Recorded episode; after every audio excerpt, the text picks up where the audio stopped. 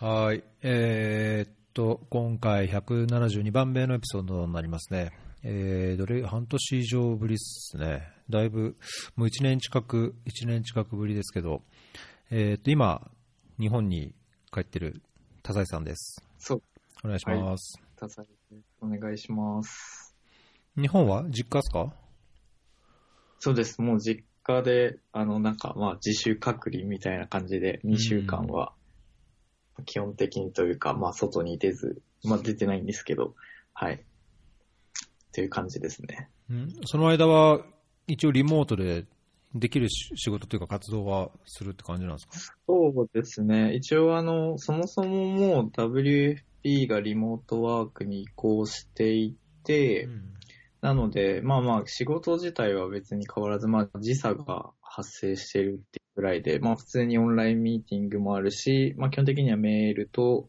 あと、あの、マイクロソフトのチームを使ってるんですけど、うん。それで、まあ、やり取りをしてっていう感じですね。うん。あじゃあ、ももう、その、パソコンをこっちに持って帰ってきて、そこで普通に作業してパると。ソコンが、その、WFP から支給されるやつは、なんか国外持ち出し禁止になってるんで、あ一回、まあ、リターンして、で、自分のプライベートの PC になんか VPN をあの設定してもらって、うんで、WFP のあの IP アドレスをこう返して、あの、なんか、いろいろまあ、アクセス、社内のイントロとかにアクセスできるようにしてもらって、ってないるほど、なう感じでするほど。へーはい。そっか。まあ、そうね、時差があると、会議とかがあると、そうで大変そうですすね。なので、まあ実際やっぱ、まあなんだかんだで、まあ仕事量的には圧倒的に減ってますね。うん。いる時と比べると。なるほど。じゃあ、なんかそこら辺の仕事で、まあ、差し支えない範囲でお話を伺うのと、まあ、だいぶ久しぶりなんで、えっ、と、この前以来のいろんな、そうですね。進捗いつなんだろう前回5月とか、そんなもんじゃなかったあ、ですか？5月なんですね。あ、そうなんだ。じゃあ、そうですね。ちょうどもう1年経つんじゃないかぐらい。うんそうそうそうそうう。んうんなるほど。なので、えーその間に起きた、前回、うんとねはい前回はね、いくつかな。前回の配信は、あれ？これ日付って出てない。あ、5月の16配信になってますね。16うん。ああ、じゃあ、大学院のちょうど終わるかどうかぐらいの時ですねう。ん。まあ、なので、大学院終了された後から、はい。まあ近況。訓練を終えて、マラウェイ行って、今帰ってきてっていうところのあたりで、はいなんかいくつかこう、気に。なるところね。出来事があれば、はい。はい。えっ、と、そうですね。前回が5月で、そこから、えっと、大学院、まあ、イギリスのサセックス大学の IDS っていうところに通ってたんですけども、えっ、と、まあ、修士論文を本格的に書く期間になり、えっ、と、まあ、2、3ヶ月ぐらいですかね。まあ実質、その修士論文だけに集中してた期間は。で、まあ、8月くらいまで、5月から8月くらいまでかけて、まあ、ひたすら修士論文を書いて、で、終わった後、えっ、と、まあ、卒業式が1月、まあ、だから実際結構最近なんですけど、うんうん。卒業式が2020年の1月だったんで、まあ、残る人は残るんですけど、まあ、大体結構まあ、なんというか、国の特徴が出ていて、ヨーロッパ組とかは結構残ってるんですけど、まあアジア組とかは結構もう普通に仕事始めて国に帰っちゃったりとか、うんまあどっか違う場所でも勤務始めちゃったりしてるんで、まあ大体半分ぐらいが、えっ、と、卒業式までイギリス残って、残り半分ぐらいはもう、おののの次の進路に進んでるっていうような状態で、まあ僕も実際その校舎で、えっ、と、まあ、協力隊の制度を使って、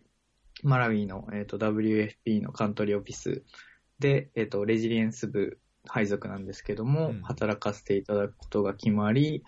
で、それ行く前に、まあ一応協力隊の制度を使って行かせていただくので、えっ、と、協力隊の派遣前訓練が、えっ、と、日本松、JICA 日本松で、えっ、と、70日間あって、まあそこで、まあなんというか、開発のいろはだったりとか、あの、なんか健康面、安全面の話だったりとか、あとまあ語学は、マラウィは公用語英語なので、まあ英語の訓練とか、まあいろんな訓練を受けて、うん。で、えっと、今年の1月ですね、にようやく、えっと、マラウィに派遣されて、で、2ヶ月ちょっとぐらい経ったぐらいのタイミングで、まあ、あの、今のようなコロナの、まあ、いろんなパンデミックの状況があり、まあ、協力隊が基本的に全員、全世界的にまあ1700人以上いるんですけど、あの、一時退避ということで、まあ、まだ実際ちょっと国境を閉鎖されてしまって帰れてない隊員もいるんですが、まあ、基本的にはもう全員、あの、日本に一時退避っていう状況で、まあ、僕も、この間一週間前ぐらいですね、日本に帰ってきたという状況ですね。うん。なんかいろいろ、いろいろ、まあ一年弱の間に、いろんな変化が、ね振り返るとねはい。えーまあ大学院修了して、あのーなんだろう、マラウィに来る間に、あのーはサロン、国際協力サロンのいろんなイはい。ベントや活動とかもあったでしょうし、うん。いろいろ多分実際はもっともっと濃い、そうですねうん。生活だったと思いますけども、はい。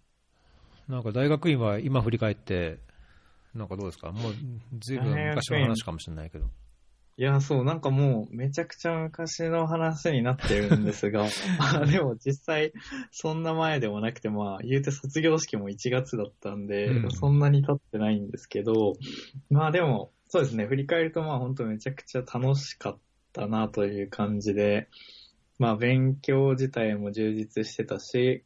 まあ前回も話したかもしれないんですけど、まあ間違いなく人生で一番勉強したと言い切れるだけの、まあ論文を読んで書いて、まあ議論してっていうことをやれてたし、本当に自分が勉強したいことだけを、もうなんだろう、仕事でもなく、永遠にこう、クラスのみんなとディスカッションしたり、まあ、勉強したりできたっていうのは普通にいい時間だったなっていうのと、うん。まあ、あとは、まあそこでこうできたつながりだったりとかが、まあまだわかんないんですけど、まあ結構僕の周りの同級生も、まあそれこそ UN 関係進んでいたりとか、国際 NGO 行ったりとか、まあ各国の、まあ、日本だったら JICA とか、まあ COICA とか、まあそういう機関で働いてる人がいるので、まあなんかこういつか一緒に仕事をできる機会もきっとあるんだろうなって思ったり、まあ実際自分が WFP で働いて、まあすでにあのサセックスの先輩に会えていたりとかまあそういう結構なんか狭い世界なんで、まあそうやって将来的に一緒に仕事できる可能性もあるのかなって思うと、まあなんか1年っていう短い時間だったんですけど、すごい貴重な経験をさせてもらえたなっていうふうに思いますね。うーん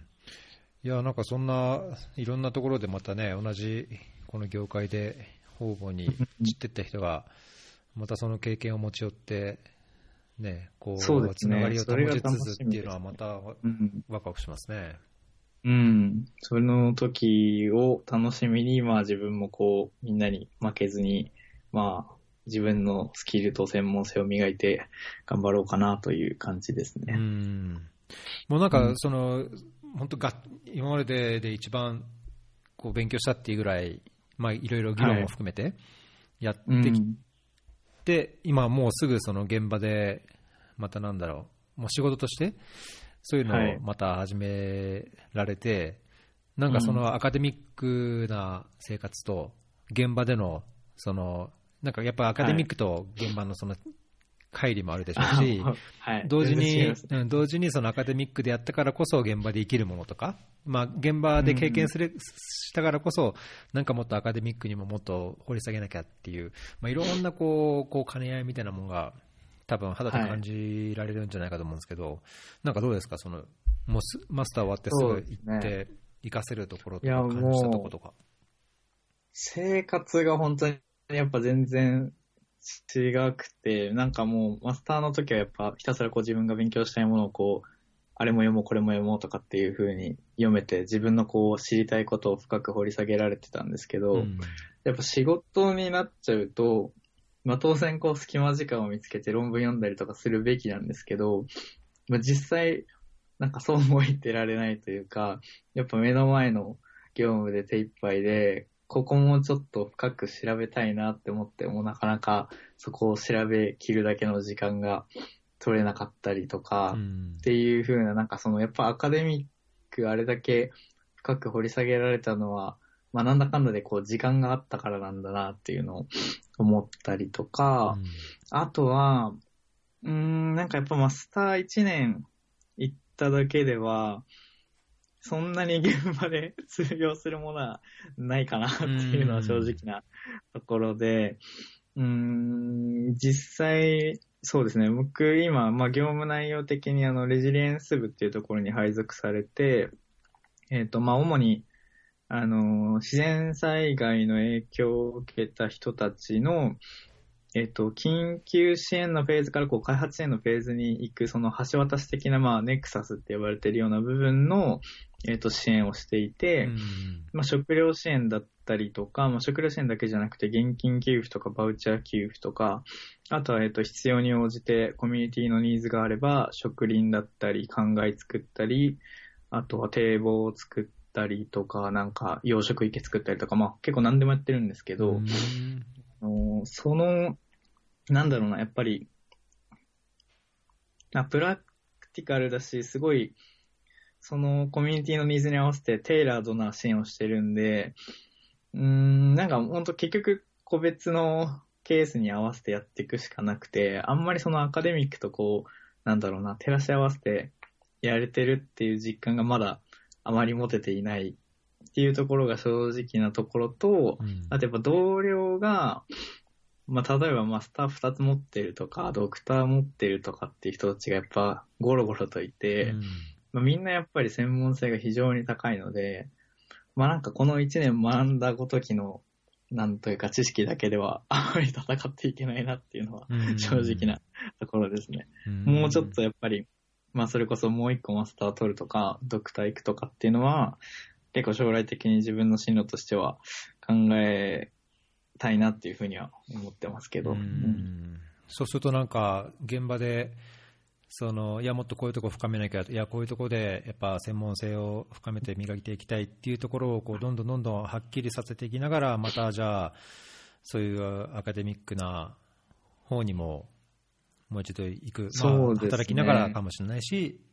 もう一度辞めてっていうのもあるかもしれないですけど、うん、まあ、いずれにしても、より現場でこう使えるもの、役立つもの、自分に必要なものをこう、学ぶ必要はあるかなっていう感じなんですかね。うん、そうですね、まさにそうですね。結局、今回、まあ、MA の Development Studies まあ、開発学修士で、まあ、結構広いというか、ジェネラルな感じなので、やっぱもうちょっとスペシフィックな、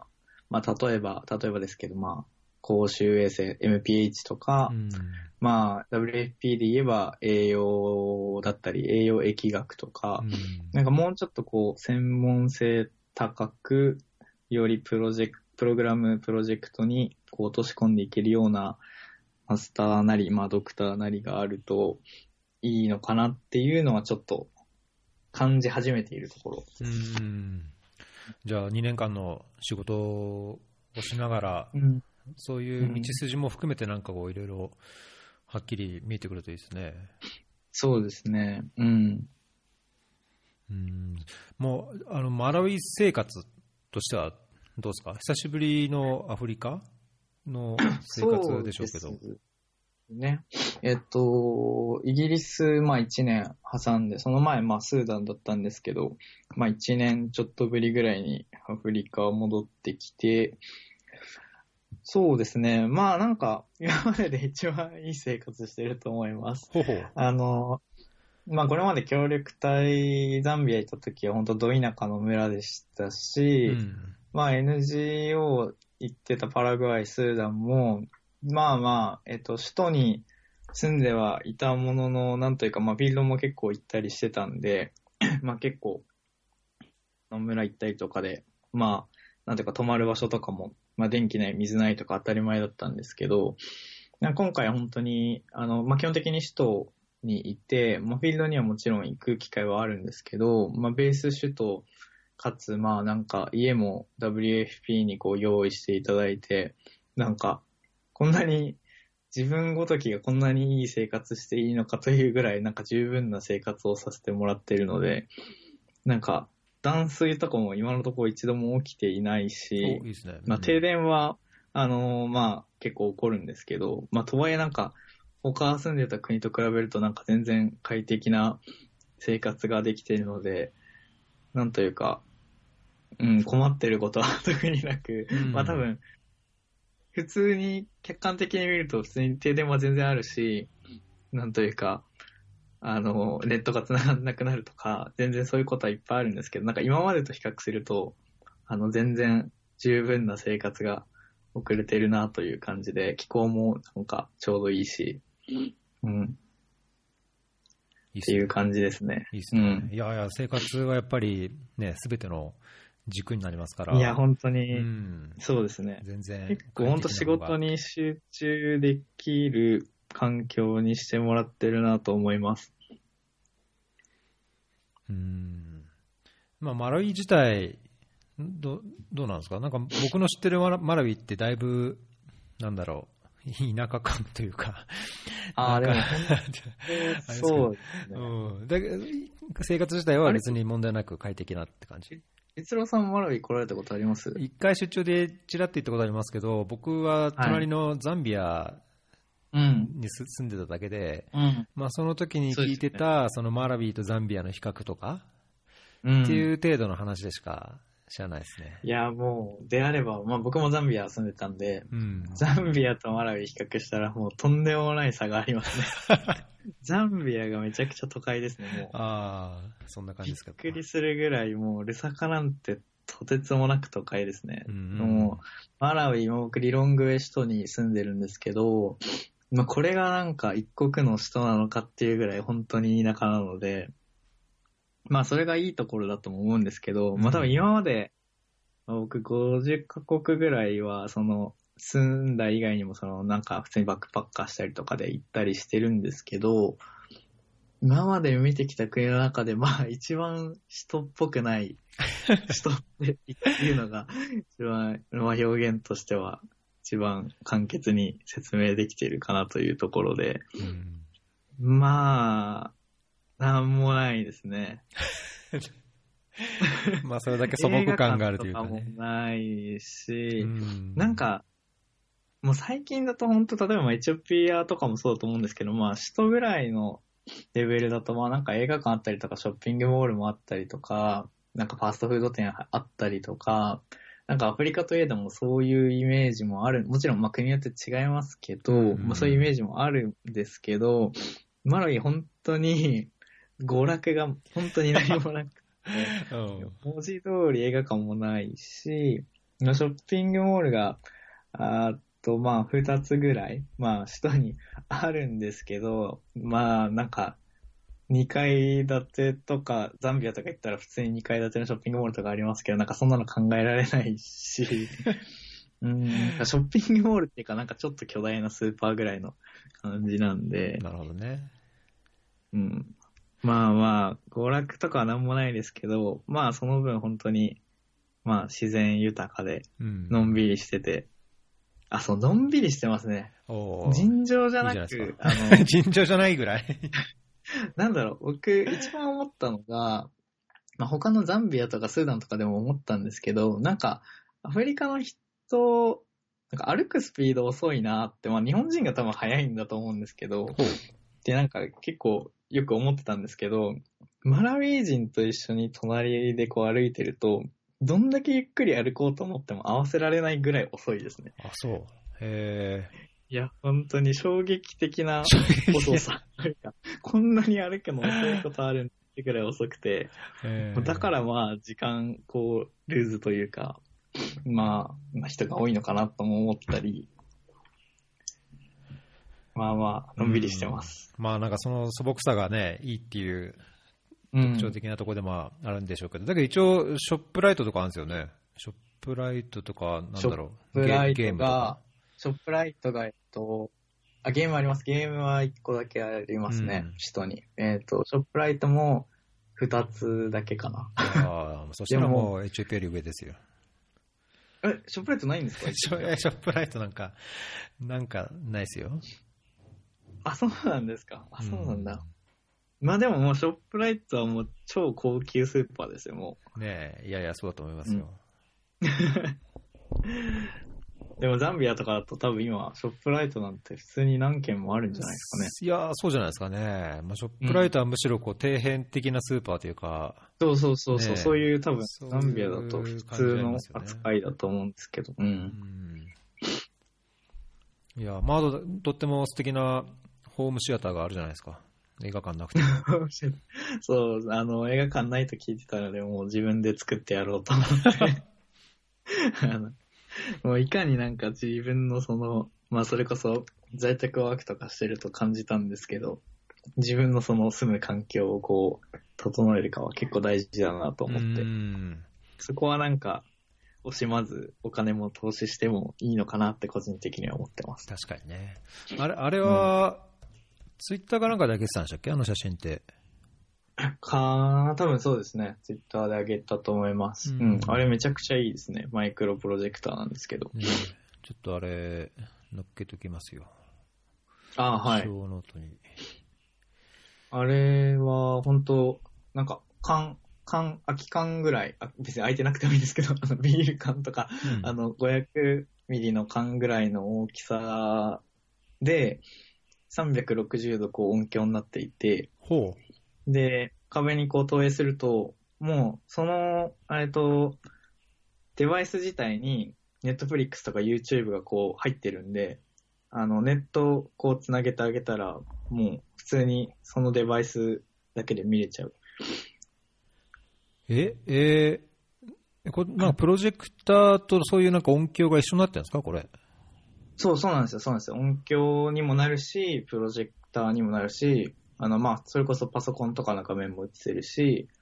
まあ、あの、プロジェクターとか画面切って普通に音楽だけ Bluetooth で繋いでとかもできるし、なんかゲームとかも多分できますね。うん、え、これちなみになん、なんていう、何で検索すればそれ出てるんですか？えっ、ー、と、なんだったかな なんでしたっけ？アンカーのやつだったと思うんですけど、あアンカーの、えっ、ー、と、あ、これかな？アンカー、ネブラ。アンカー、ネブラキャプキャプセル。カプセルカプセル2。カプセル。カプセル2。ああー、はいはいはいはいはい。これなんですけど、うんまあまあ、ちょっとお値段はするんですが。あ、そうなんですね。なんか、ただ普通にプロジェクターでやってん、その写真がちょっと、パッと見つかんないからあれなんですけど。なんかほんとそれ、移動させるの簡単なので、うんあの、なんか外とかでも、例えばキャンプとかした時に、外で投影とかも全然できます。あったあった。あ、本当だ。椅子の上にポコンって乗っかってるだけのやつか、これ。うんうん。あそうです、そうです。あめちゃくちゃおすすめです、僕は。本当だ。あ、これ、すごいですね。こう解像、解像度もだいぶ、解像度も全結然構いいし、プロジェクうんター的にもね。うーん。何より持ち運びが本当に便利なうので。ん、ねあんなでっかいうん。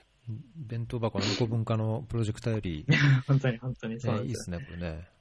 うん。うーん。まあ、それでネットフリックスを部屋で見て、みたいな生活ですね。いいですね。うん。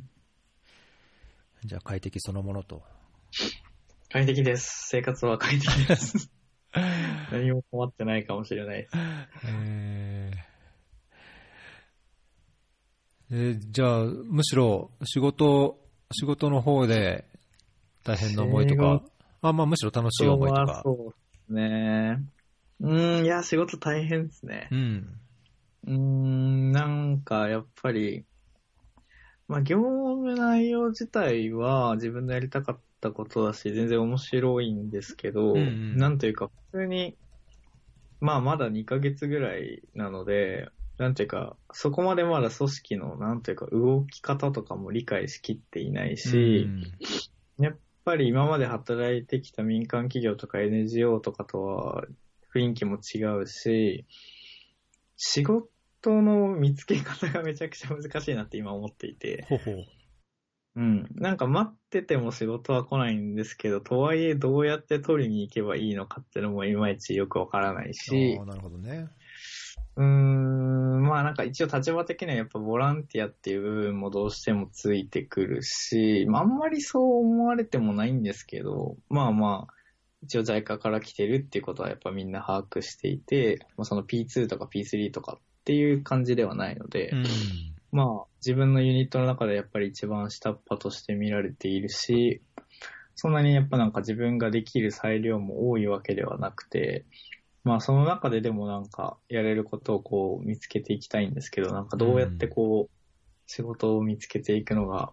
いいのかな？それこそ逸郎さんとか最初ユニセフとか働き始めた時ってどうやってこう仕事を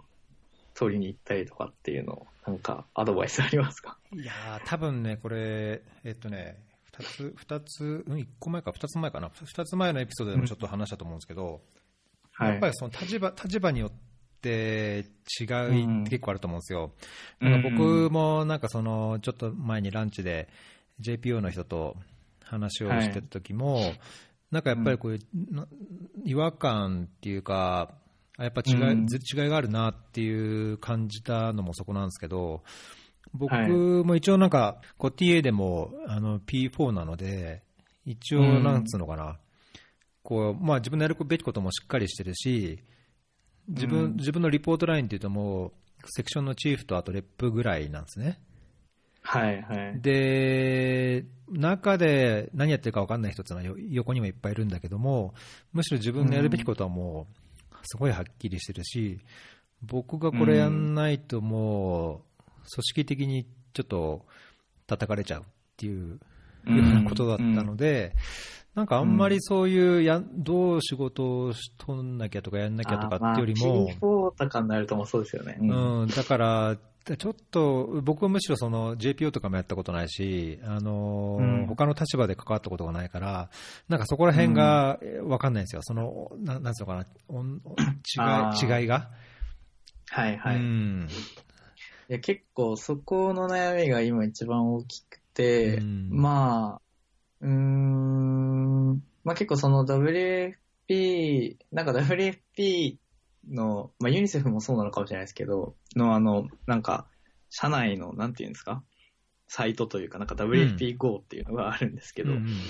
なんか、それとかでこう検索かけると、もう世界中のあの WFP 職員の人は全員こう、いつでもやり取りできる。電話もできるし、うん。まあメッセージもできるし、スカイプもできるんですけど、なんか日本人の人とも、なんかできるだけ積極的にコミュニケーション取らせてもらえたらなって思ってなんか何人かこう JPO の人だったりとか、あと同じ協力隊の立場で WFP 行ってる人が世界にまあ何人かいて、うんうん。で、ちょっとお話しさせてもらって、なんかどんな感じでこう仕事見つけていきましたって聞いたら、まあ結構なんかみんな同じような悩みを抱えていて、うんで最初本当に仕事ないんだよね、みたいな。へで、結構最初の2、3ヶ月はなんか仕事なかったなとか、でもそっからなんか結構まあ上司との相性もあったりとーか、うんなんかその自分の、あの、LINE のその上の人が、こう仕事をちょっとずつ振ってきてくれてとか、うん。まあなんか結構その外部要因によって変わってったっていうパターンの人の方が多くて、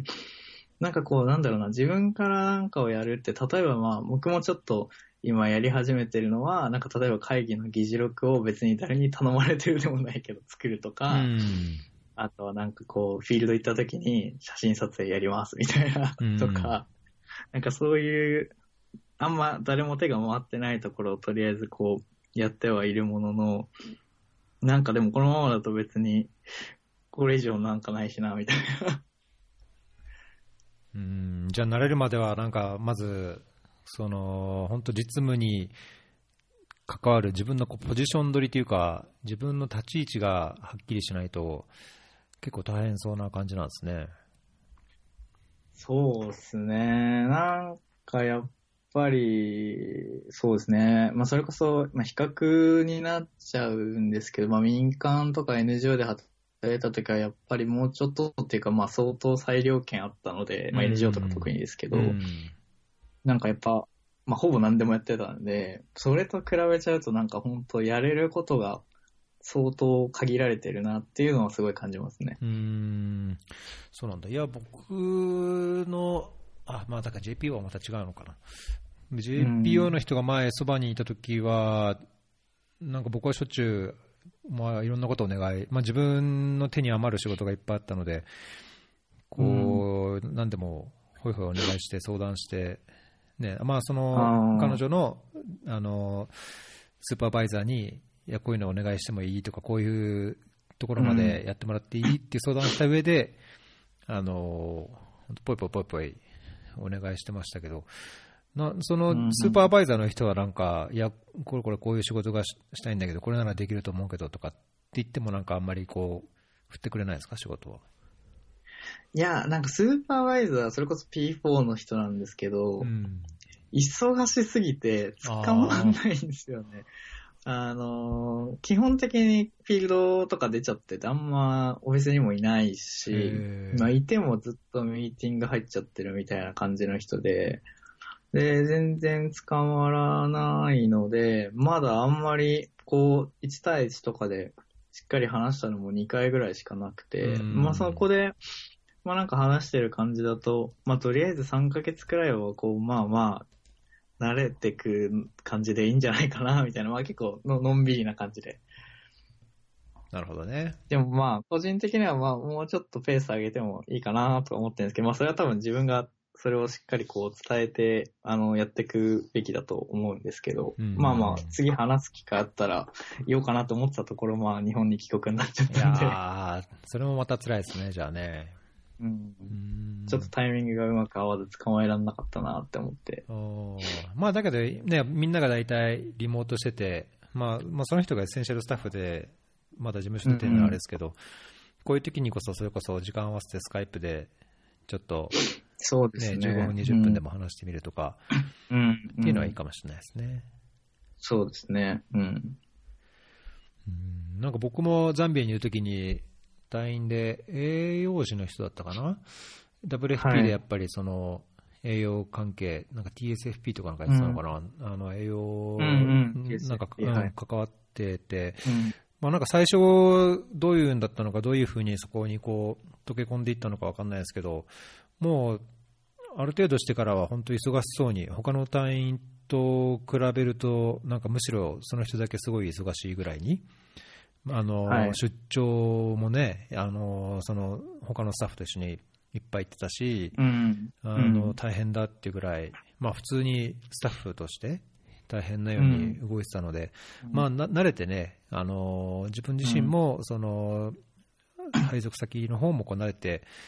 回ってくれば、こう歯車が噛み合うと多分とんでもなく忙しくて大変になっちゃうぐらいになると思いますけどそうですね。ね。うん。結構、J、特にまあ JPO の先輩とかは、同じ、そんなように言ってますね。最初、のんびりしてるけど、うん結構気づい、気づいたら忙しくなってる大丈夫だよ、みたいな 感じで、まあ、僕もちょっとそれを信じて、ちょっとまあ、あの、耐えてたんですけど。ねまあでもなんか、その、フィールドとかは結構活かしてくれるので、まあ自分がやっぱプログラムを担当してるのと、まあフィールド結構近い部署あのユニットセクションだし、まあその、あの、レポーティングラインの上司、P4 のさっき話した人も結構フィールド志向の人なので、まあ自分も結構行くし、P4 にしては、あの、まあ結構みんな行かせてくれるしっていう感じで、そこはなんか良さそうだなと思ってます。うん。いや、そうすると、じゃあ、この本当、隔離、ん？隔離というか、退避のこの何ヶ月かが、すごいもったいないというか、ちょっともったいない。ね。うん。そうなんですよね。うん結、構、いろいろ行く予定だったフィールドもあって、かつ、唯一、なんか一個自分が割とメインで 用意させてもらってたものがあって、うん、あの、それあの、日本政府からの援助が入ったやつの、えっ、と、去年の、えっ、と、日本政府から1億円もらってるんですけど、はいはいはいはいそれのまあ、えっ、と、支援の現場の確認をこうアンバサダーと一緒に、日本のアンバサダーと一緒に行くみたいなやつうのんアレンジをちょっとまあ、自分しか日本人いないんで、マラウィ事務所に。まあ、リエゾン的な感じで任せてもらってて、まあ、これ結構自分唯一力発揮できるところだな、最初にしてもって思って頑張ってたんですけど、まあ、それもこう、これでなくなっちゃったので。ああ、そっか。ん？それ補正、補正予算かなんかのやつですか？そうです、そうです。そうです。補正で、はい。えー、ああ、そういうの悔しいですね。うん。まあでもそれやってって思ったのは、まあ今回それいけなかったんですけど、うん、まあ、自分しか日本人いないっていうのもあって、まあそのなんか日本とこう WFP をつなぐボーカルパーソン的な感じでは、まあそもそもなんか自分の上司からもやってほしいって言われてて、まあ多分そこのなんか日本から補正予算とか引っ張ってくるとか、そういうのはなんか自分しかなんだろう、できない、こう、役目だから、そこを結構頑張りたいなっていうのは、ちょっと思いました。うん。まあ、あと、この、対比中離れてても、もう本当こういう時こそ、ガンガン、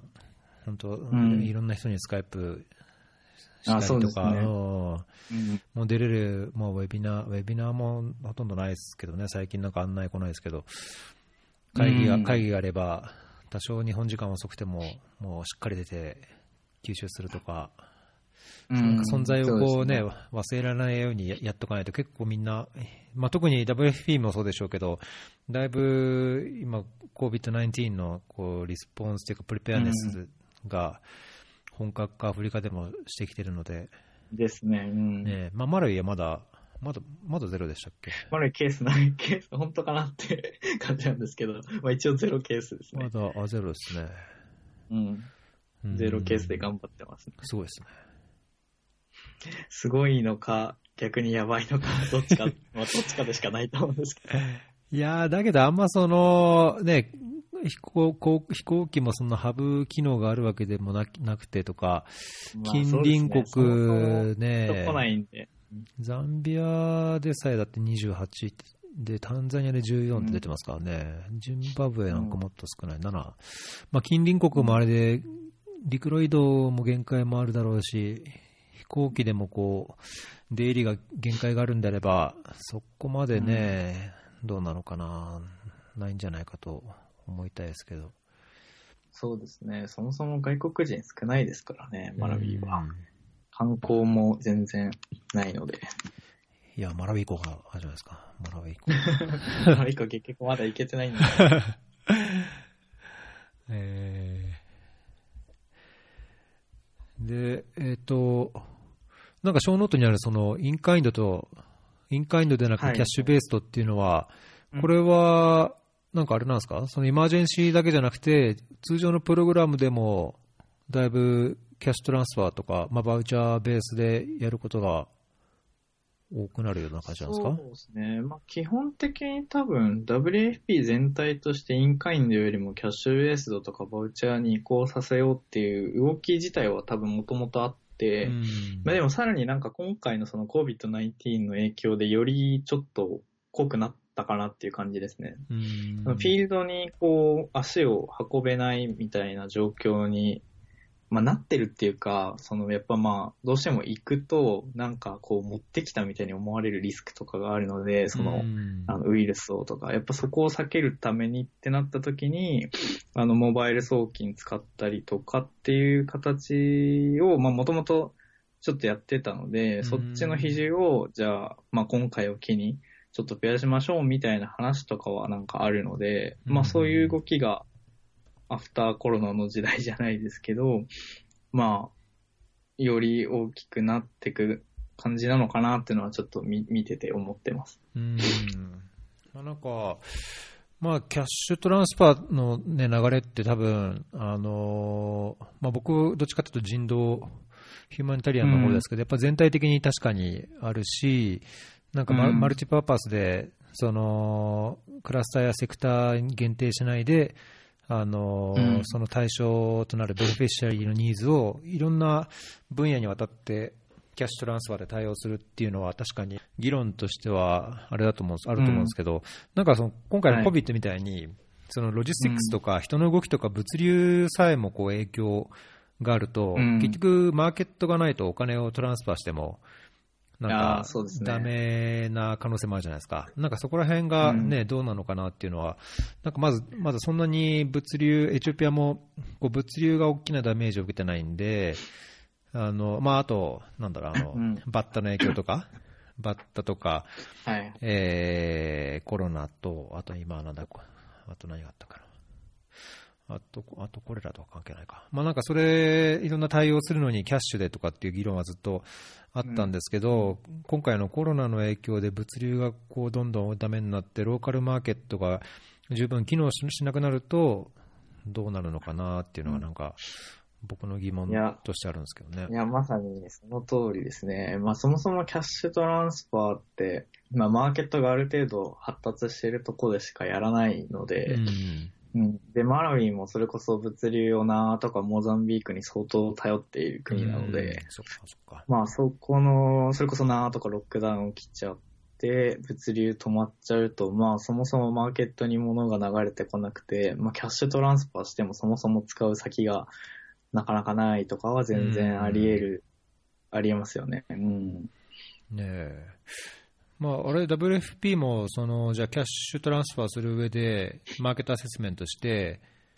なんかこう、そうね。ミニマムエクスペンディチャー、ん？ミニマムエスケエクスペン、メ MEB でしたっけ、ミニマムエクスペンディチャーバスケットみたいな、各種なものがそれぞれ金額大体どれぐらい、マーケットでどれぐらいで売られてるか、うん。みたいなのに基づいて、じゃあ金額はこれぐらい、この世帯には支援するみたいな、ようなうん段取りでやってる感じなんですか、そうですね、そうですね。マーケットの価格とかを全部リサーチして、うんで、それに基づいて金額を設定してっていう感じですね。うんやっぱじゃあ、マーケットが崩壊しない限り、ものがなくならない限りはできるけども、そういうリスクがあるときにはちょっと、やっぱ難しいですね。そうですよね。これ、大学院でもなんかこういう、こういう、なんか勉強、研究とかされてたんでしたっけ？大学院、そうなんですよ。まさにそこで、その食料安全保障、フードセキュリティを、なんか長期的な視点でこう、高める、まあ、フードセキュリティ、まあ、栄養も含めてうん高めるために、まあ、そのインカインドとキャッシュベーストトランスファーと、まあ、どっちの方が効果的かみたいなのを、うんまあ、やったんですけど、まあ、結論、まあ、一応キャッシュベースの方が効果が長期的にはあるとうん。いう感じではあるものの、まあ、当然そのマーケットがあることが前提条件だったりとか、まあ、いろんな前提条件もあるので、うんまあ、論文上ではそういったものの、まあ、プラクティカルに話すと、まあ、本当個別個別のケースで対応してどっちがベストかっていうのをその都度その都度判断するしかないのかなっていう気がしますね。インカインドの方がいいケースも絶対あるだろうし。まあね、いやなんかね、ウォッシュでも確かにキャッシュトランスファーをこううまく取り込みたいっていうグループというか、人も多くて、まあ、エチオピアでもなんかそういう議論はするんですけども、うん。なんかやっぱりその、特に例えば被災して避難状態にある状況で、えーで避難状況って言っても、なんだろう、こう難民キャンプのようなキャンプ、シェルターに入るような人もいれば、そのどうにか余裕があって、こう安い家を自分で借りて避難するようなケースもあって、はい。で、なんかキャッシュトランスファーすると、やっぱりその、みんなやっぱトイレとかに優先的にお金って使わないですよね。その、なんか家は、例えばコンフリクトで家をこう、全体的に壊されて、で、それに対するこう、人道支援、シェルターの支援をしましょう。まあ、だけどトイレも必要だからトイレも含めましょうって言ったときに、キャッシュトランスファーを、そのウォッシュのコンポーネントもキャッシュトランスファーにしようと思っても、そのお金をやっぱり、なんだろう、農業、農作物、まあ、種を買うとか農具を買うとか、そういうところに、ねはい。支援がなければそっちに回る可能性も高いし、まあ、トイレにつけ使ってほしいお金もトイレには使われないっていうケースもやっぱりうん。散見されるので、まあ、そうであると、やっぱり、なんだろう、トイレ建設に必要なセメントと資材をこう、うん。インカインドでやらざるをうん。得ないんじゃないかとか、なんかそういうところはね、本当ケースバイケースと、その被災したところのこうコンテクストとか、まあ、文化的な背景とかも含めて、なんかやっぱりいろいろこう、ケースバイケースで見なきゃいけないところもあって、なんか難しいなとうん。感じるときはありますそうですね。ユニセフってバウチャーを配るっていうパターンはないんですか？例えばその、そういうシチュエーションが多分 WFP だったら、バウチャーにして、えっ、と、食料系しか買えないみたいな多分制限をつける。でもその代わり食料だったらまあ何でも買えるよみたいな、ちょっと自由度もあるみたいな、その中間を多分取ってアプローチする可能性が高いかなって思ったんですけど、なんかバウチャーとかってパターンはないんですか？ありますあの、あのバウチャーも、例えば水の場合はバウチャーでやったりしますね。うん。まあこれユニセフがやってるものじゃないですけど、その、例えばお金渡して、いや、水、これちゃんと水代ねっていううん。分の相当の金額を渡すんじゃなくて、その水相当のやつはバウチャーにはしておいて、うん。えートラックで、ウォータートラッキングがこう給水に回ったときに、まあ、それで必要せあの世帯に必要な分の水を取ってってもらうっていうのはんん。やってるし。まあ、あと、キャッシュでもコンディショナルキャッシュキャッシュトランスファーにして、あの例えば、なんだったかな、えーまず最初に少額渡して、その少額で資材を買うとか何かをしたときに、うん。えーその残額、その後の残額を渡して、えートヨタを建設するように、こうコンディショナリティをつけてやるうん場合もありますけどね。うんうん。そうですよね。あの、そうですね。WFP もコンディショナルとアンコンディショナルどっちもやってて、うんまあ使い分けてって感じですね。うん。なんかそう僕は聞いてると、なんかその、オペレーションがどん複雑になっちゃって、うんなんか大変じゃないかなと思っちゃうんですけど、あー、まあ確かに複雑ですね。実際、まあ例えば、まあインカインドにするか、バウチャーにするか、えっ、と現金にするかみたいな、まあ大きく3つあって、まあその中でもまあコンディショナルだったり、アンコンディショナルだったりっていう風に分かれて、で、かつ、あの、ノンフードアイテムとかもやってるんで、うんそうなってくるともう本当にそれこそ、あの、ちょっと話したんですけど、灌漑作る、堤防を作る、養殖池作る、もう本当に結構何でもやるので、まあ 本当、本当個別のケースに合わせてやってるって感じなので、管理は難しいですね。もう本当それぞれって感じですね。うん。いやーだけど、なんか勉強したことが、実際現場でも見て、こう、いろんなその良し悪しも見れると、なんか、いいですうね。ん、そうですね。うん、まさに、あの、机上でやっていたことをちゃんとフィールドで今後しっかり見れたらうんいいなという、うん、感じですが、まあ、いつになったらフィールドに戻れるかっていうところですね。確かにね。結構長引きそうですよねこの感じは長引きそうですけど、あーまあね、なんかこう、携帯として協力隊っていうのがあると、やっぱりそこに引っ張られちゃうところもあるでしょうからね、難しい、そうですなんか悔しいね。ところでもありますね。うん。うん。そっか。一あれ、行ったのは1月ぐらいでしたっけ？1月です。1月からな、じゃあもう、とりあえず今3ヶ月ぐらいだから、できるだけ早く帰れれば、もう早く帰って、現場に行きたいっていう感じですね。そうですね。いやー、まあ、ちょっとだいぶ長くなるんじゃないかなと見込んではいるんですけど、まあ、まだもちろんいつ戻れるかとかは全くわかんないんですけど。うん。ねえ。いやー、早く帰れるといいですけど。だって、あんま、その、任任国振り替えじゃないけど、落ち着いた国の、じゃあ違う WFP のところにポイっていけまいけますっていうわけじゃない、まあないですもんね、多分ね。ないっすね。それこそ WFP のポスト自体がそもそもほぼないので、うん。まあもし、まあまあ仮にですけど、このポスト以外に振り替えとかになったら、まあ多分行かないですね。ああ。うん、まあ WFP に振り替えっていうパターンがちょっとあるのかわかんないですけど、だったらまだいいですけど、まあ別にもう協力隊一回経験しているので、確かに。うん、別な協力隊のポストに振り替えになってもちょっとなっていう、まうんあそれもあんまないと思うんですけど、そもそももう全世界的にこの状況なので。確かにね。うんだし、まあどっちかというとマラフィ今ケースゼロなので、まあ、うん一応データ的には安全といえば安全な国。ねうん。まあ今後どうなるかわかんないですけども。まあね、まあまあもちろん、それは多分いいいつそうなるかの問題でしかないからね、あ時間がかかるか、いつ多く長延ばせるか、うんっていう感じなんでしょうけど、ううん。ん、いやー、半島早く帰れるとですね。そうですね、もうこればかりはちょっと願うしかない。はい。あと、んネタ的にはなんかサロンの話もああ、そうです入ね。国際協力サロンの話もいきますか？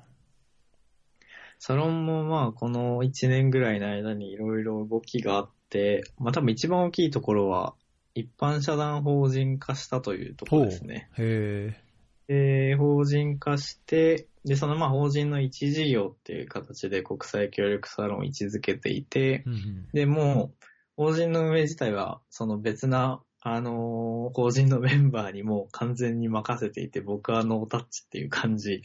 なので、うん。まあ、サロンだけ宣伝とかだけちょっと頑張ってるっていう感じなんですけど、まあ、法人化したことで、あの、他の法人とこう、一緒になんか仕事するとか、あとはまあ、えっ、と、サロン、オンラインサロンだけじゃなくて、まあ、現地の事業を作ったりとか、うん。なんか新しい動きも今後まあまあちょっと見え始めているので、まあなんかいろいろできそうな可能性があるなとは思ってます。うんその社団法人っていうのは、そのサロンだけに限らず、いいいろいろもっと違う、こう、組織上のこう目的というか、ミッションみたいなのがあはい。るんですか、目的的には、えっ、と、定款的には普通に国際協力事業だったり、国際交流事業だったり、あの、まあ、人材育成とか、まあ、そこの中にこう、サロン事業とかも入れ含めてるんですけど、うん。なんか、いろいろまあできるようにはしているので、まあまだこう、具体的にこれっていうのが定まってるわけではないんですけど、なんかいくつか、こういうのもできるかなって思ってたところ、まあでも、それもまたこの状況なので、なかなか、そもそもフィールド行けないしっていうところで、まあちょっと今、スタックしちゃってるんですが、まあ、形態としては一応法人化できて、あの、落ち着いてきたので、まあやろう、いろいろやることはできるようにはなったかなっていうところですが、ちょっとう、んあとはコロナの状況。いろんなところに影響してますね、いやっぱねや、そうですね。いや、もうこの業界はもう大打撃ですよね。いろんなところで。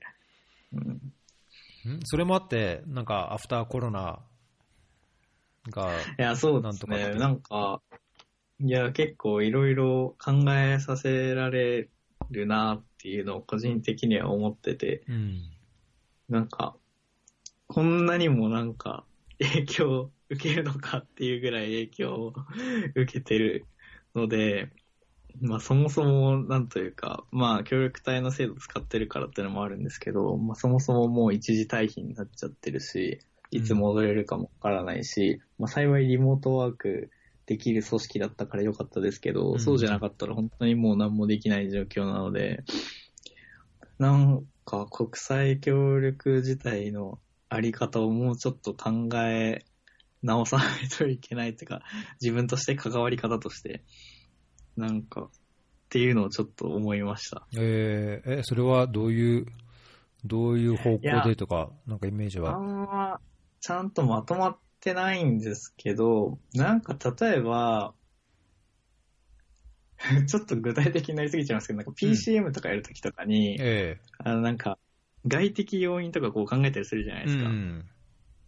で、そこで、例えばなんか紛争とかパンデミックとかそういう大きすぎるものって結構考慮しないじゃないですか。うんそれはちょっとあまりにも大きすぎるみたいな。確かに。でも、実際、それ全然あり得る、なんかどこの地域にいても全然あり得るなってのを結構思って、で、例えばマラウィも、今なんか選挙が昨年あったんですけど、まあうん不正があったっていうので、不正ってのもそれもなんか修正期でなんか、あの、投票をこう塗りつぶして修正したみたいな感じの。どすごいどっかの国にも改ざん、改ざんとか、改ざん、改いろいろあちこちで修正期はいみたいな。うん。で、まあその不正があって、大統領選挙の結果が無効になって、うん。で、今、ちょうど、えっ、と、150日以内だったかな？に、えっ、と、もう一回再選挙をするみたいなのが、憲法裁判所から通達されて、まあちょっとそれに対してこう、与党が反発してるみたいな状況なんですけど、まあ政治的にもこう不安定で、全然毎週のようにデモとか起きているし、なんか、マラウィ比較的、あの、安定した国だと言われているし、まあ自分もそうだなって最初来た時は思ってたんですけど、まあなんか、いろんなことが全然何でも起こり得るんだなって思った時に、例えばその PCM とか作る時にしても、まあもっとこういう事態も全然想定してリスクを、なんだろうな、考える必要が普通にあるんじゃないかなって思ったりとか、うん。なんかちょっと、いろんなリスクを甘甘く見すぎてたじゃないけど、うーん、もうちょっと事前に予知、予知というか予防できる部分もあったのかな、みたいなのは、今回、まあ、そのコロナの影響があって、まあ、うちの WFP のプログラムもいろいろオペレーションの変更とかしてるのを見ると、うーん、まあ、この経験があって次につながればいいとは思うんですけど、でももっと多分予防、事前にできた部分もあったんだろうなって思って、うん、うんっていう、まあまあ、まだちゃんとまとまってないんですけど、いや、確かにね。いや、まあ、それこそ、あのービル・ゲイツがね、2015年のうん TED かな、15年。うん。まあ、その、今後、やっぱりその、 preparedness を強化しなきゃいけないっていうのは、うんそのパンデミックっていうのがやっぱり、世界的な脅威になるからっていうのをね、予言のようになんか言ってますけども、まあ、それは確かに確そうなんだと思いますよね。そのこういうパンデミックっていうのは本当、今回改めて、あの、全世界の人がやっぱ痛感してると思うので、うんそういう保健機能のこう、強化とか、あるいは人材、そういう場合、サージキャパシティとしてね、どういうふうにするのかとか、うん。まあ、そこは多分やんなきゃいけないと思うんですけど、なんかそうするとね、あのマラウィだと去年、一昨年サイクロン以来はいもそうですし、うん。気候変動っていう観点から、やっぱりそのレジリアントなっていうのはもうね、ここうん10年近く言われてることですから、あまあそうですね。うん、そこも多分いや、言えなきゃいけないところですよね。リエンス多分相当キーワードになる気はしていますね。うんうん。まあ、今回の件でも多分、もうちょっと多分レジリエンス力を高めておくことはできたとも思うし、うん、なんかいろんな分野においてそのレジリエンスっていうところは重要なポイントになってくるのかなっていう。うん、そうですね。なんかうん。今日、なんかあの、ライブで聞いてくださくださってる方も10人前後あ、そうなんですか。いるのでお、まあ、もし、その、ね、今回の COVID-19、新型コロナウイルス後の国際協力として、まあ、どういう配慮や注意や準備や、まあ、やり方が必要なのかっていうの、うん。もしご意見あれば、ハッシュタグフェアリー FM で、あの、コメント欲しいと思いますけども、なんかね、PCM とかプロジェクトレベルで、じゃあどうできるかとか、どこまで見るべきかっていうと、やっぱまあちょっと限界はあると思うんですよね、そこをね、世界的なんパンデミックを予期して、やっぱりプロジェクトを作んなきゃいけないのかっていうと、ちょっとすべてがすべてそうできないだろうし、まあ、ただ一方で、そのパンデミックに限らず、そのさっきの話あったように、ロジスティックスが、その物流が大きな影響を受けると。うん考えられた場合に、その輸入されるものなのか、あるいは国内での流通なのか、まあ、それに応じてその事業の効果にどういう影響があるのかっていうような見極めはちゃんとしておく必要はね、まあ、選挙の影響で物流が止まるとか、動きが止まるとか、うん。あるいは自然災害でどうなるかとかっていうのもあるでしょうから、まあ、多少は必要なんでしょうけど、なんかどの程度、そこをこう加味した設計をしなくちゃいけないかっていうのは、結構、開発っていう文脈で言うと難しい気がしますよね。なんか、それこそヒューマニタリアンだと、まあ、やっぱり選挙があるだけで、じゃあ選挙の前のコンティンジェンシープランとして、シナリオをいくつか作って、こういう、まあう、んスムーズに進んだ場合は、じゃあ、こうですと。ただ、うんうん今の状況からすると、こういうようなね、こういうふうになる可能性が高いですってやっぱシナリオがあって、もう一つやっぱりもう最悪こうなってしまいそうだと。そうなった場合に、じゃあ人道支援としてどういうふうにしておくべきかっていう、そのプレペアネスはもういつでも言われることなので、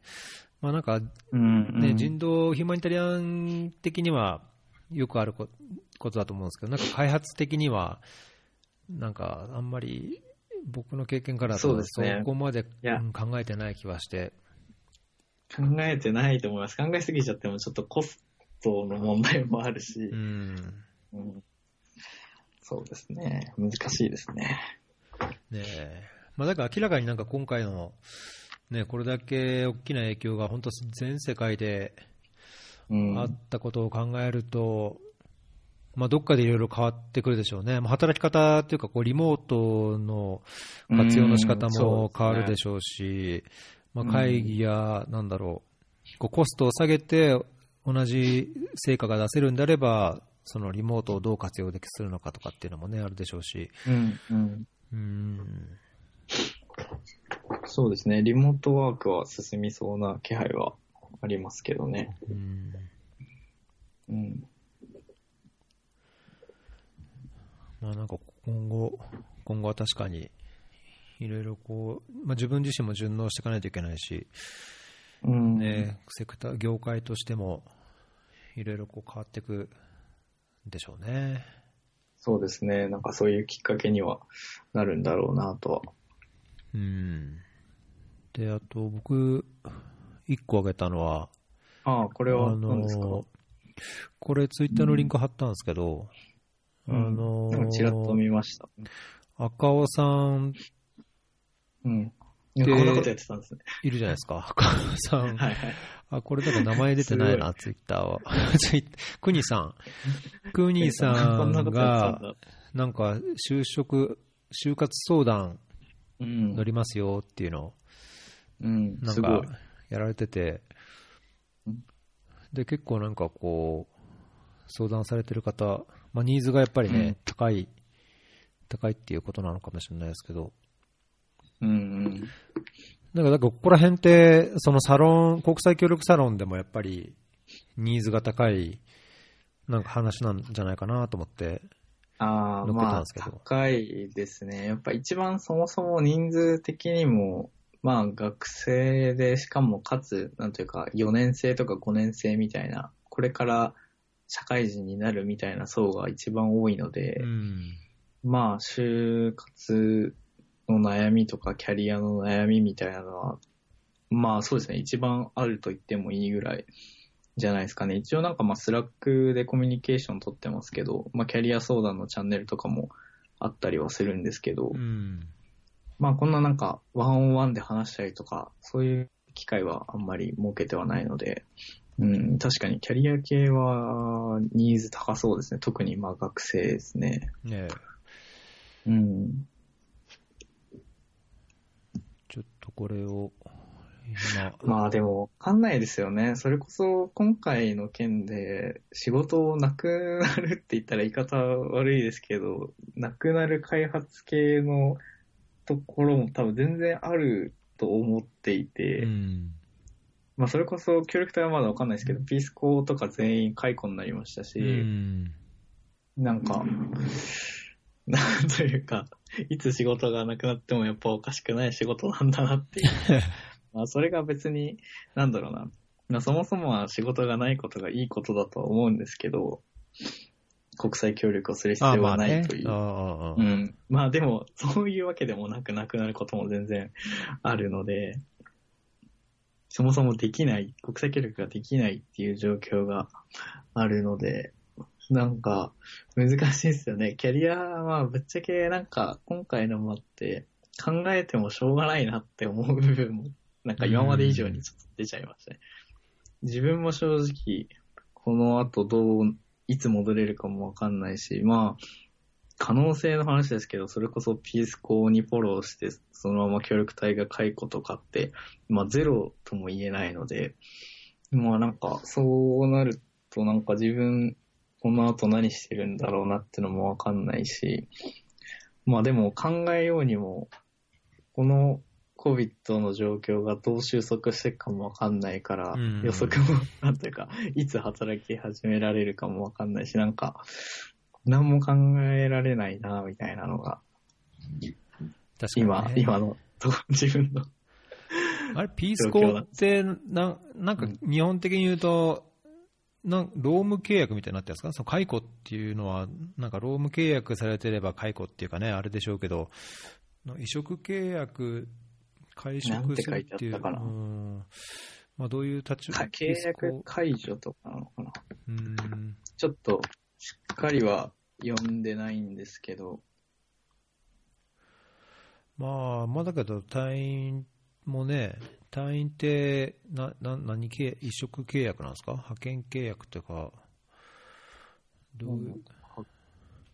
派遣なのかな？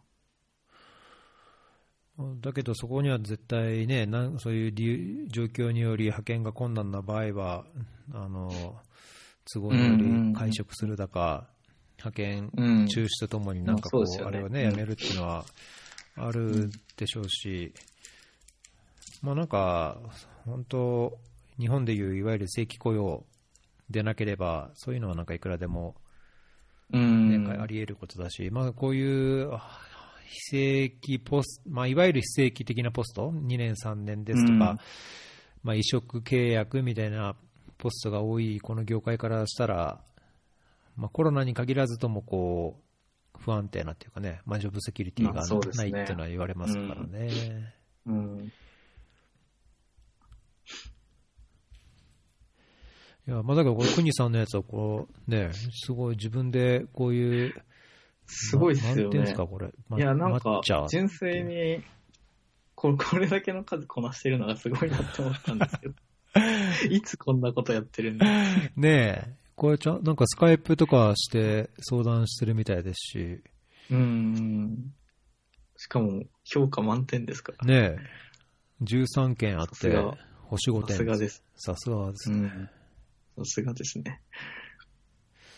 そうそう、こんなサービスを、まあ、あサービスっていうか、まあ、こういうツールを、マッチングツールを使って、えー国際協力の就活相談を国さんがされてるっていうことで。すごいですね。まあ、どっちかっていうと僕もしたい側ですからね、まだ。相談、相談させてくださいみたいな。相談を、そうですね、させてください側なんで。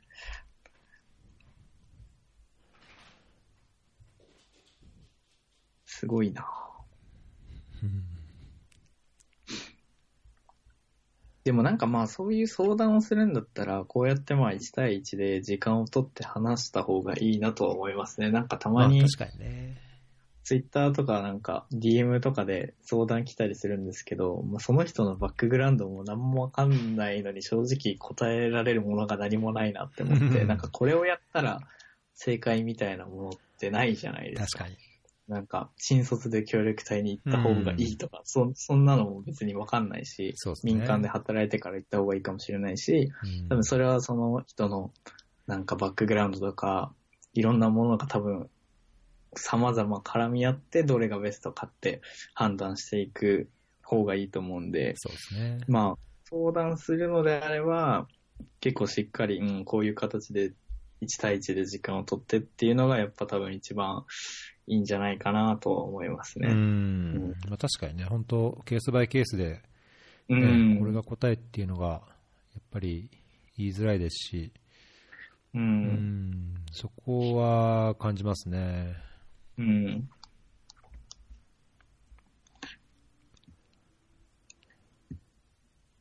いや、まあだからな、むしろね、まあ、僕的には、なんかそういう質問がある人は、あの、むしろ投げてもらえれば、僕はそのゲストに聞くとか、はい。うんうん僕はこ僕、個人的に聞かれても、あの、いやいや、自分の心の赴くままにやった方が 後悔しないんじゃないですか、みたいなそういう なんか元も子もないよっていう返事をししちゃうそうなんですね方なんで。いや僕も結局そういう返事しかできないので、多分あんまり、あれなんですよ。まあね、まだ限界ありますよね、本当その人のこともよくわからないとか、コンテクストがちょっと理解はちゃんとでできないと、まあ、ね、勝手なこと言っても、なんか迷惑そうでになっちゃうし。すね。勝手なことも、うんまあ、ぶっちゃけ相当シビアな世界だと思うので、本当に仕事にしていくなら。うん、やっぱその不安定だってとこもありますし、うん。まあやっぱ、お互い、お互いというか、まあその人のこと分かった上でじゃないと、こうしっかり自分が自信を持ってというか、まあアドバイスはできないかなっていう、うん、感じですうね。ん。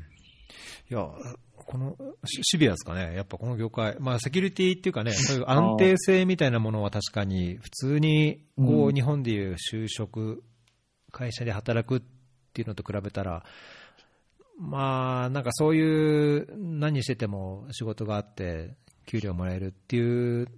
わけじゃないですけど、うん。なんか僕はやりがいが、ややりがいっていうのかな、まあ、シビアっていうよりも、うん。まあ、それよりもこう楽しみというこうやりがいと、はい。なんかそっちの方がなんか大きい気がしちゃって、あんまシビア感がないんですけど。個、人あ、いや、個人的には完全に、その、一郎さんと同じで、あの、シビア感ないんですけど、なんていうか、一般論的に、シ、シビアと思う人の方が多いのかなっていうのは思うんですけど、どうなんですかね、その一般論が多分自分がそっちに入んないからわかんないんですけど、そうそうそうそうそうそう、それありますね。うんうん。まあ別にこの不安定な方が楽しめているし、まあなんなら今こうやってちょっとよくわかんない宙に浮いた状態で日本帰ってきたんですけど、まあ自分の好きなことできるし、いいかなぐらいに思ってもいるんで、ね。うん。なんかもう一時退避とかに慣れちゃったのもありますしう、んなんか別に、うん、自分自体は全然、なんか楽しめているからいいんですけど、ねえなんかうん。うん。まあでも、それがこう、楽しめ、なんだろう、不確定な未来が多いことを楽しめない人の方が、まあ多分多いのかなとは、一般的にはこう予想するんですけど、ねえ、うん。まあ、なんかそうだろうとすると、どうなんいや、わかんない。なんかまあ、だけど、未来なんて不確定だから未来なんであって、そうです。いや、それ別に就職したから未来が確定してるっていうのは、まあ今の時代ちょっとそうじゃないっていうのもあるから、なんか、もうそもそもそもそこの時点で僕は多分考え方として、もうボタンがずれてると思うんですけど、その一般的っていうか、うんそういう議論の根底が？うん。うんだからね、なんかもうそれがこう掘り下げると、そもそも就職活動って、その新卒で一斉にどっかに働き始めるっていうこと自体が、なんかそもそもどうなのっていうふうに思っちゃうし、そうんまあなんかもっと自由で自分まあのペースでやりたいようにできることを身につけながらやっていけばいいじゃんと思っちゃうから。そうですね。まあだから結局本人が楽しければいいそうそうそうそうそう。結局さ、いや、心の赴くまま、そうそうそう。うん、結局やっぱそうなっちゃうんだよそうな。今話しててもやっぱそうなっちゃそうなんですよ。そうなんですよ。なんかあげたらね、うんそれ、な何の意味があるの？いや、それ別にそこにレールにはまんなくてもいいじゃん。なんか自分でやりたいようにやればいいじゃんってなっちゃうと、なんか、相談した意味ありませんでしたみたいな 感じになる。そう思われそうな。いやまあ、だから、この国さんがどう、どうね、お答えされてるのか、ちょっと聞いてくれ、気になります聞いてみたいですこれ気になる。ねこんなサービスがあることも知らなかったですねえこんな個人で相談しますよと、マッチングのサービスなんですね。でも、これで多分こういう相談だけじゃないでしょうけどね、このマッチングのうん。マッチャーっていうんですか、これ。そして何をもってこれを始めようと思ったのか 聞いてますね。うんあれ、まだサロンいのメンバーじゃないですか、国さんは。や、赤尾さんもサロンは抜けられて、あそうなんですか？国さんですよ。あ国さん国さんですね。はい。そう、抜けられて。まあでも、来月あの、1ヶ月無料にするんで、あ、そうか、そうか、そうか。なんか、コメントで、おうみたいな感じで返事来てましたけど。おじゃあ、出戻り大大歓迎で。出戻り大歓迎です。あ出戻りの人は、あの、ちょこちょこいるので、あ、そうなんですか？いますいます。抜けて戻ってくる人。うんまあでも僕は全然それでいいかなって思っていて、うん本人が使いたい時に入って、まあ抜けて、また戻ってきたかったら戻ってくればいいかなぐらいに思ってるので、うーん。うんなんかこれ、キャンプファイ、あれ？これって何でやってんでしたっけ？キャン、うーんあ、と、 READYFOR でやかっ。てたんですけど、なんか READYFOR のコミュニティの機能が急に終わると言われて、うん。で、まあ、移行を余儀なくされ、それでまあ、キャンプファイヤーでやろうかなってあ思ってあ、そうなん、ですね。うん。4月の1日からキャンプファイヤーに移行させます。あ、あ、そうなんですね。もうじゃあ。で、そのまあ、移行させるときに、まあ、なんというか、まあなんか今こう、世の中的に大変な状況でまあ、まあ僕がそうですけど、こう、自宅隔離だったり、オンラインの生活が増えてる中で、国際協力もなんか直接現場にも行けないし、まあオンラインサロンぐらい盛り上がったらいいかなって思っても、う勢いで4月はもう全員、まあ今入ってる人も含めて、新規も継続も全員無料でいいやって思って、おほ4月はもう全員無料でやります。お、いいですね。はい。じゃあなんか僕も、あちこちに声かけてみて、ああ、もうぜひぜひ、ねえ全然そこでほんと1ヶ月だけでもいいんで。ね、そこでこう、なんかこう、水があって、なんかうん良ければ続けてもらえればいいしね。いいし、うんそうじゃなければ全然1ヶ月だけでも全然構わないので。うん、あなんかいいんじゃないですかね。なんかこう、しうんあ新たな空気というか、いろんな変化もできるきっかけになるかもしれないですし。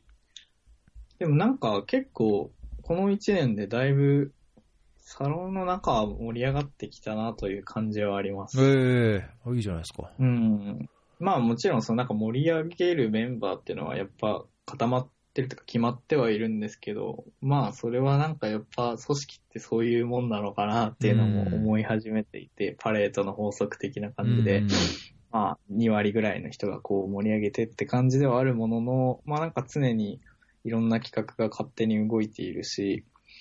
まあいい感じで盛り上がっているのかなと思ったり、あとあの、クロスフィールズうん。と、あの、コラボレーションを若干していて、クロスフィールズ、あの、留職プログラムをやってる NPO なんですけど、はい。あの、クロスフィールズご存知ですか？聞いたことあるけど、よくわかんないから今検索してます。なんかあの、協力隊のなんか民間企業派遣版みたいにイメージしてもらったら分かりやすいのかもしれないですけど、はいはいはいはい。こう日本の、まあ、民間民間企業とかで働いてる人を、えっ、と、途上国だったり、まあ、新興国だったりの、えっ、と、民間企業とかに、こう、1年とか2年とか、ちょっと期間、あれ、あれですけど、定かじゃないですけど、派遣して、みたいな感じの、留職っていうプログラム作ってて、うんで、代表の、あの、小沼さんがもともと元協力隊のシリア隊員だった人で、まあそういうプログラムをやってるんですけど、そのクロスフィールズの職員さん5人をサロンにこう入ってもらって、で、まあなんかその、離職プログラムやってるんで、まあやっぱ海外のこう、新しい民間企業の開拓だったりとか、そういうところをこ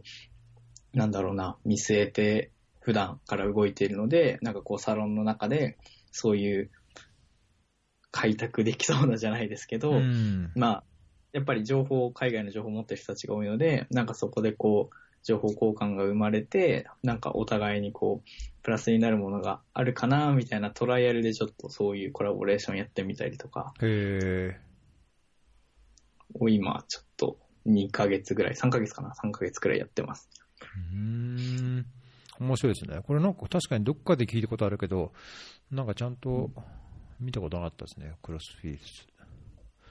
でもそれこそ今すごい影響を受けてそうですけど、ああ。ねえ、それ、そうでしょうね。うん。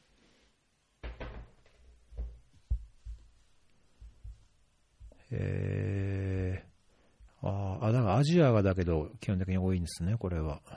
あそういうわけじゃない、そうですねアジアですね。ね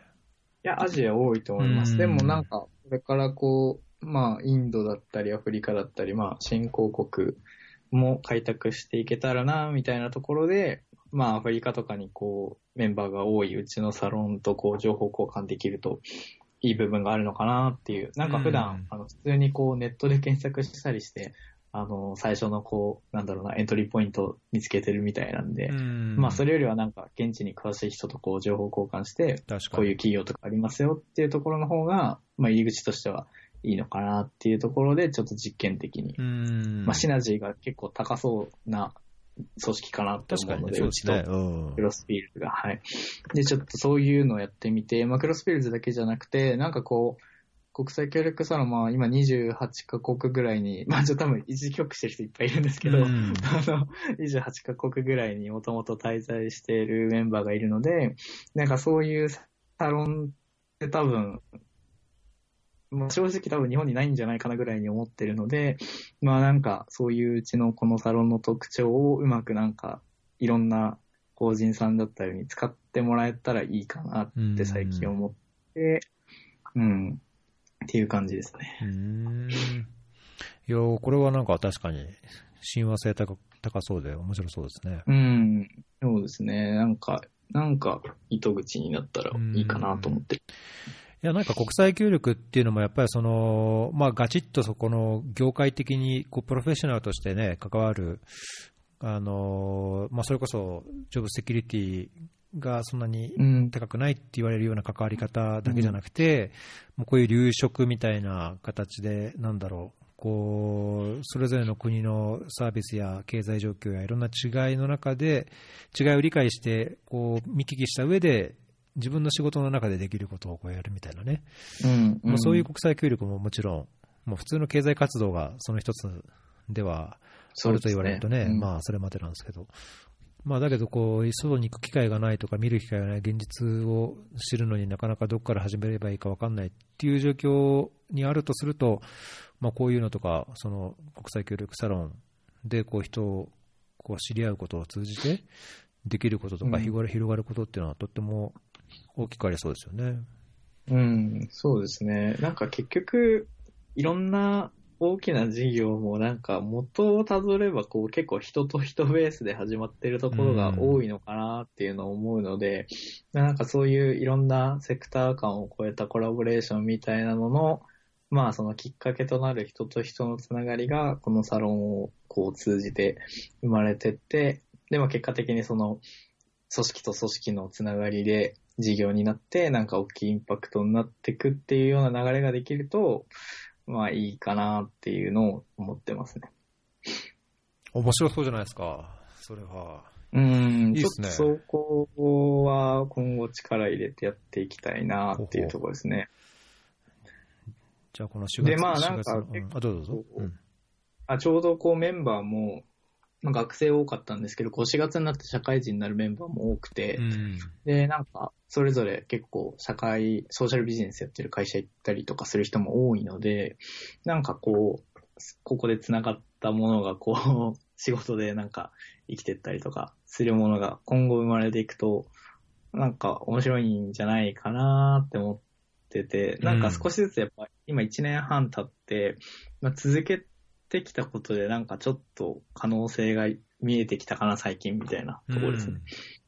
うんいいですね。いやーやっぱりはい継続は力なりって感じですね、じゃあ、あ、ね。でも本当そうですね。うんまあもうゆるゆると、これは、これに関してはもうゆるゆるとやっていこうかな。そんなに大きくするつもりもないし、あれなので、はい。いやーまあだけどそれがね続ければ続けるほど、その人のつながりははもう広がって、そうですね。共に可能性も広がり、できることも増えっていうね、うんなっていくんだったら、その焦らず、ね焦らずとも、うん、長く続けた方が、うん、うんなんか細く長くかなって思ってます。うん、いいですね。うん。結構いい時間になってきましたけど、なんか、はい。他に取りこぼしありますか？そんな感じですかね。そんな感じですか？はい。はい。まあ、特段質問も来てないみたいですけど、大丈夫かな？10人くらい見てるんですか？今、11人って出てますね。そうなんだ。すごい。はい。まあ、僕も今、家族が日本に帰ってるんで、まあ、だいぶ土日は多少のこう時間の融通は聞くので、うんまあなんかね、もう少し、まあいつもだと朝のの時間でしかできないんで、はい。ライブも朝10時とか10時半とかなんですけど、まあなんかこの時間だったらまだね、聞きやすい人もそうですね。いるかもしれないんで、ちょっとこの時間にまたできれば。うん。はい。じゃあ、早く本当にね、まあ世界的にそうですけど、ね、もう少し落ち着いて、より普通というか平常に戻って、戻れるといいですね。うん。またじゃあ、わらびに戻った時にでも、お願いします。時差の、時差のない時に。はい。あ、そうですね。時差ないですね。はい。はい。じゃあ、じゃあ今日はここら辺で、はい。ということで、はい。えっ、と、今回エピソード172になりますかね。はい。えっ、と、ほぼ1年近くぶりのおご出演で田西さんでした。今日は、だいぶ、あれですね、あの、まあ、丸い生活、まあ、COVID-19 関連して、あの、退避されてる今の状況とか、まあ、WFP での仕事と、まあ、それに関係する、まあ、大学院での生活の話とか、あーあとサロンの話とか、いろいろたくさんしてもらいました。どうもありがとうございました。はい。ありがとうございました。近いうちにお願いします。はい。近いうちに戻れることを祈ってま。そうですすね。あと4月、はいあのー忘れなければ、あの、うん無料サロンに、ああ、無料サロン。はい。4月1日にまたアナウンスするので、はぜひ。はい。はいもうどなたでも、どなたでも大歓迎なので。そうですね。はい。はい。じゃあ、では、ではここら辺で、えっ、と、ライブを聞いてくくださった皆さん、どうもありがとうございました。もし、なんか質問とかコメントとかあれば、またこの後でもご連絡ください。じゃあ、これでライブを終わりにしますね。はい。じゃあ、田さん、どうもありがとうございました。またお願いします。はい。ありがとうございましたお疲れ様で。す。はい。じゃあ、これライブ切ります。